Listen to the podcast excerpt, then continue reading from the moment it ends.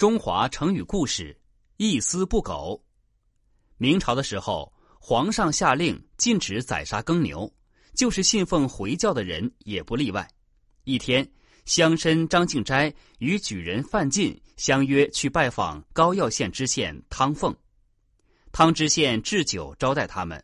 席间，有位老者给汤知县送来了他和其他几个信回教的人拼凑起来的五十斤牛肉。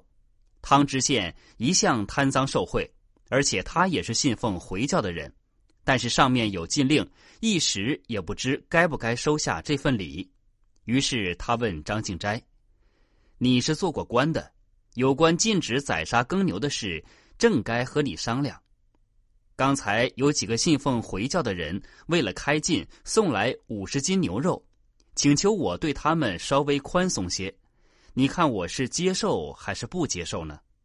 张敬斋摇头道：“这可千万使不得！你我都是做官的人，心中应当只有皇上，哪里顾得上信奉同一教的人？”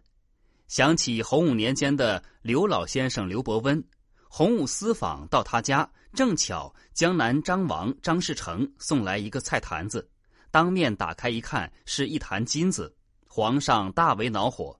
第二天就把刘老先生贬为青田县知县，后来又用毒药把他毒死了。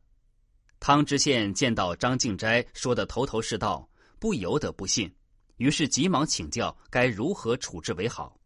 张敬斋说道：“世叔可在这件事上大做文章，把那位老者抓起来，打他几十板子，再用一面大夹夹了，把送来的牛肉堆在大夹上面。”并且在旁边出一张告示，说明他们大胆妄为，知法犯法。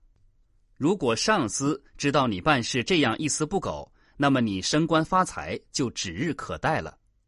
一丝不苟是指连最细小的地方也不马虎，形容办事认真仔细。一丝不苟出自《儒林外史》。